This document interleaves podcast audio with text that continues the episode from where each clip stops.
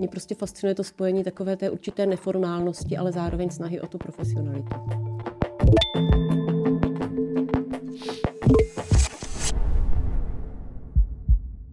Ahoj, já jsem Terka a vítám vás u dalšího podcastu. A dneska tady se mnou sedí Marta Čedroňová. Ahoj. Ahoj. Jsem moc ráda, že jsi přijala pozvání. Vlastně tebe můžou studenti znát ze sekretariátu, kam se za tebou můžou přijít například vyzvednout nebo vrátit čip. Jaká je tvoje role na Caritas, krom toho, že se věnuješ tady čipům?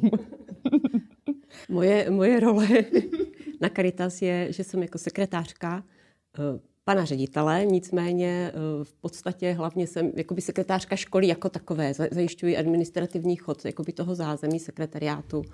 Takže studenti za mnou chodí nejenom kvůli čipům, ale taky pokud potřebují nějakou hotovostní platbu, zaplatit kolej nebo něco třeba proplatit. A nebo taky třeba, když si potřebují dobít peníze na tisk, když chtějí tisknout a potřebují si navýšit kredit, takže vlastně za mnou můžou přijít. To si myslím, že tohle je velmi klíčová informace, kterou spoustu studentů dostane, ale pak ji vlastně úplně zapomene. Takže tady byla připomínka. Jo. Já si myslím, že ten tisk jako studenti už nevyužívají tolik jako dřív. Nevím právě, jestli ta informace k ním jako dostatečně došla, že vlastně mají možnost tisknout ve škole. Tak to připomínáme našim posluchačům, že tady to reálně je tato možnost. Tak, promiň, já jsem ti skočila do řeči, ty jsi chtěla ještě něco dodat k tomu. No, jakoby, co to ještě obnáší, tak samozřejmě jakoby přijímání evidence veškeré pošty a veškerých žádostí a dokumentů, které do školy dojdou, ať už poštou nebo e-mailem nebo přes datovou schránku. Stejně tak vypravování všech dopisů a odpovědí studentům na veškeré žádosti, co se týká studia a podobně. No, já si myslím, že právě o tobě toho jako studenti moc neví a já vlastně taky moc ne, tak zjišťuju. No, tak jak jsi tady dlouho a jak jsi se sem vlastně dostala na Caritas? No, jsem tady dlouho, jsem na Caritas od ledna 2000 roku, takže vlastně teď to už bude 23 let, co jsem na Caritas. Tak to je fakt dlouho. Takže už se celkem... Už se aklimatizovala. Jsem taková etablovaná, taková zabydlená tady. To chápu, vlastně 23 let. A dostala jsem se k tomu tak jako...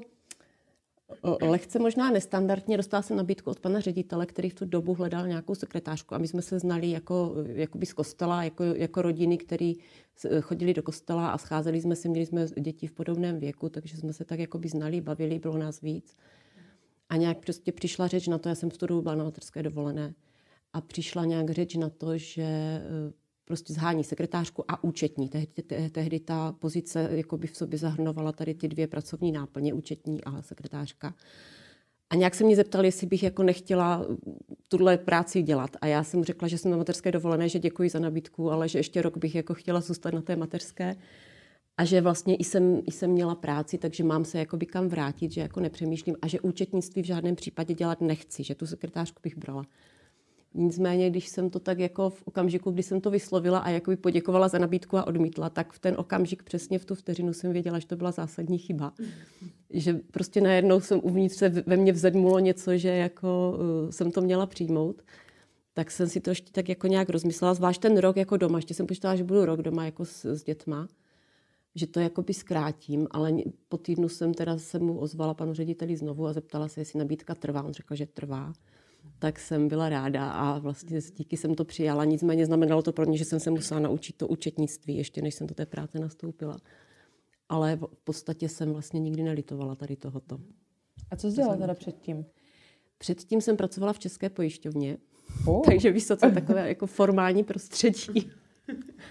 Ale já jsem tam byla spokojená. Jo? To je, jako je pravda, že ten můj profesní životopis není moc pestrý, že vlastně jsem pracovala v té České pojišťovně, pak jsem byla na materské dovolené a pak už jsem jako tady.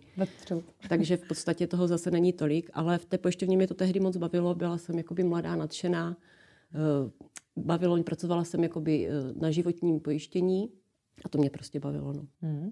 A tak máš vystudovanou jakoby ekonomiku? Mám jakoby střední ekonomickou školu. No. Okay. No a já jsem zaslechla, že ty máš takový unikátní skill a to, že jako jediná dokážeš přečíst poznámky pana ředitele. Je to tak? No, asi ano, nevím, jestli jsem jediná. A to pan ředitel tak škrábe, když teda tady to ne je trošku prásknem tímhle asi? já nevím, on je prostě osobnost a má i osobitý jakoby rukopis, no. Jako má takovej, spíš naznačuje, než že by vypisoval ty písmenka. Ale je fakt, že za ty roky a že už vím jakoby zhruba, takže když kolegyně občas někdy něco nemůžou přečíst, třeba ze studijního, protože pan ředitel, jako když přijde nějaká žádost od studenta, tak vlastně jde panu řediteli jakoby na schválení nebo na posouzení a on vlastně rukou napíše jakoby vyjádření, v jakém smyslu ta žádost se má vyřídit nebo co má být v té odpovědi. Ale vlastně to napíše rukou jako poznámkou se svým podpisem a s datem a pak se to dá na studijní oddělení a tam už tomu jakoby dají tu kulturu a vlastně přepíšou ten dopis. A někdy, když náhodou si nejsou jistí, tak máme takové grafologické okénko s kolegyně. No tak to je. Tak vidíš, že tam seš. No a tak když teda vlastně, ty jsi říkala, že jsi sekretářka pana ředitele. No a tak jako když se řekne sekretářka, že jo, tak si třeba může někdo jako představit, nebo já si to asi taky vlastně představím, když se řekne sekretářka, že jsi taková ta asistentka, která vlastně vaří svému šéfovi kafe, nosí mu dortíky a tak. Tak jak často toto provozuješ? Vaření kafe? To je velké klišé, pan ředitel kafe vůbec nepije. Aha. To, když si pan ředitel za těch, já nevím, 23 let dal kafe 5krát, 6krát, tak je to moc a jsou to opravdu jenom výjimečné situace. Jinak jako vařím kávu nebo občerstvení chystám, když má pan ředitel hosty nebo nějakou návštěvu nebo nějaké jednání, tak samozřejmě tam tu kávu jako donesu. Ale jinak není to jakoby práce tohoto druhu. Je to tady ve škole, je to taková jakoby klišé tady ta představa tohoto druhu sekretářky. No. A teď, když se přesuneme ještě trošku k tobě, co ty jakoby děláš nejen úplně jako v práci, ale ve svém volném čase. A já jsem slyšela, že ty háčkuješ, nebo si háčkovala, a že si háčkovala takový ty malý chobotničky pro předčasně narozené děti do inkubátoru. Jo? Jo, je to pravda, no. A ještě to děláš, nebo už ne? No, dělám, ale už ne tolik, protože...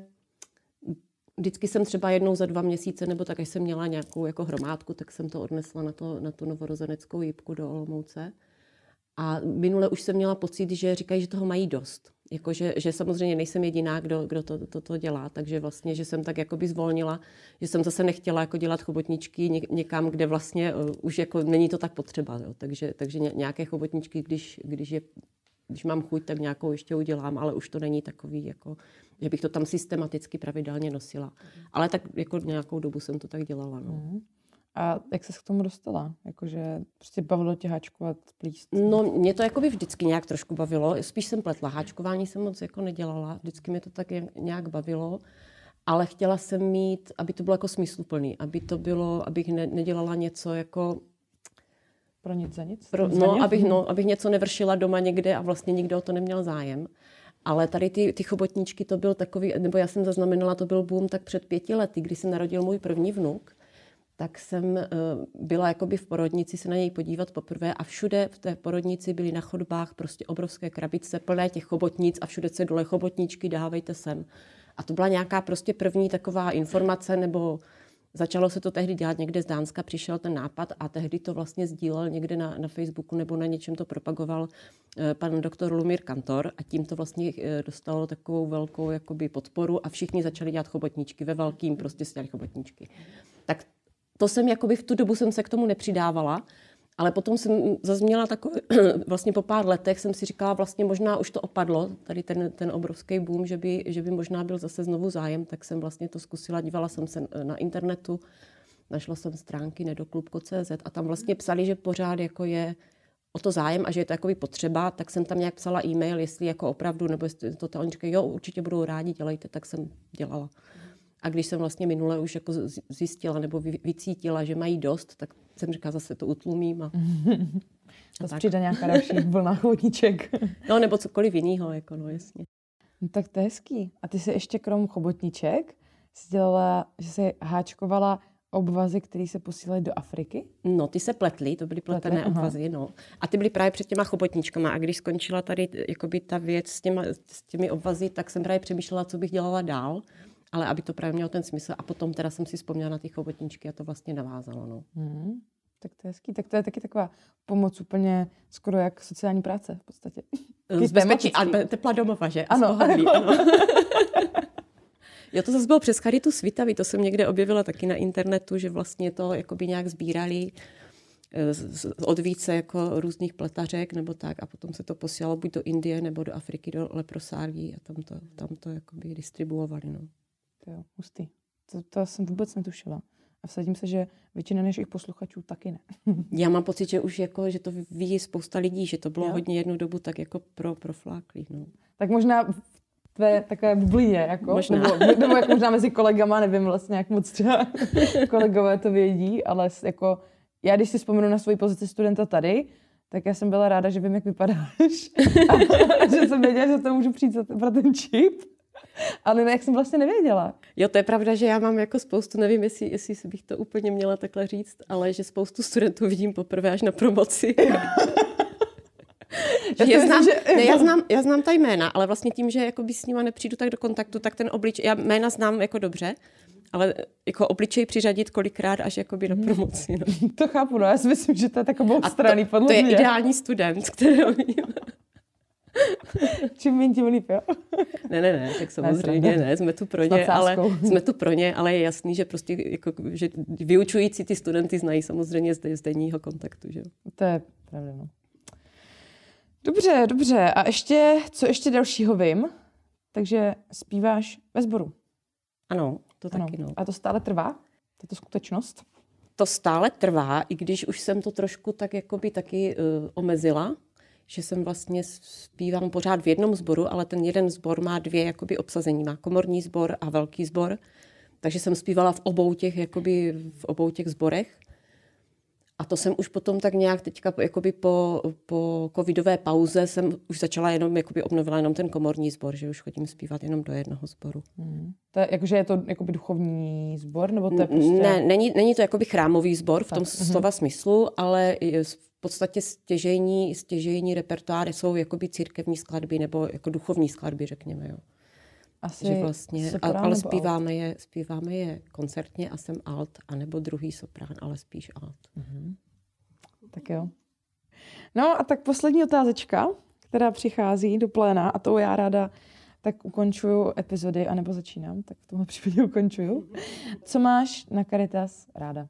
Co tě tady tak jako drží? Proč seš tady už 23 let? A ještě jsi neodešla. No, pro takový to spojení, já jsem nad tím přemýšlela už jako několikrát, proč vlastně tak dlouho jsem tady, ale mě prostě fascinuje to spojení takové té určité neformálnosti, ale zároveň snahy o tu profesionalitu. Že třeba i z té pojišťovny, co znám z vlastní zkušenosti, byť už je to jakoby dávno, ale nebo od nějakých svých známých, z jejich zaměstnavatelů, kde je to prostě striktně formální prostředí, nebo takové, jako že se tam necítí dobře. Jo. A tady se prostě přesto, že se snažíme být profesionální, všichni se snaží dělat jakoby tu svoji práci nejlépe, jak jako dovedou, tak zároveň jsou si všichni jakoby blízcí a pomáháme si, vycházíme si vstříc, prostě jakoby kolegyně. Já mám štěstí prostě tady na lidi, takže všichni, s kterými jako spolupracuju, tak není vůbec žádný problém jakoby si vyjít vstříc, pomoct, zastoupit, cokoliv, jo. A to si myslím, že je věc, která jako není asi běžná, byť mě už tady běžná připadá. Ale že si to uvědomuji, že to prostě jsou věci, které se jako neopouští, no. Který opravdu tady drží. Tak to je hezký. To zní tak ideálně. Tak díky moc, že jsi odvážně přijala mé pozvání do rozhovoru, do podcastu. A přeju ti, ať se máš hezky a ať se máš tady hezky dalších třeba 23 let na Caritas. Děkuju.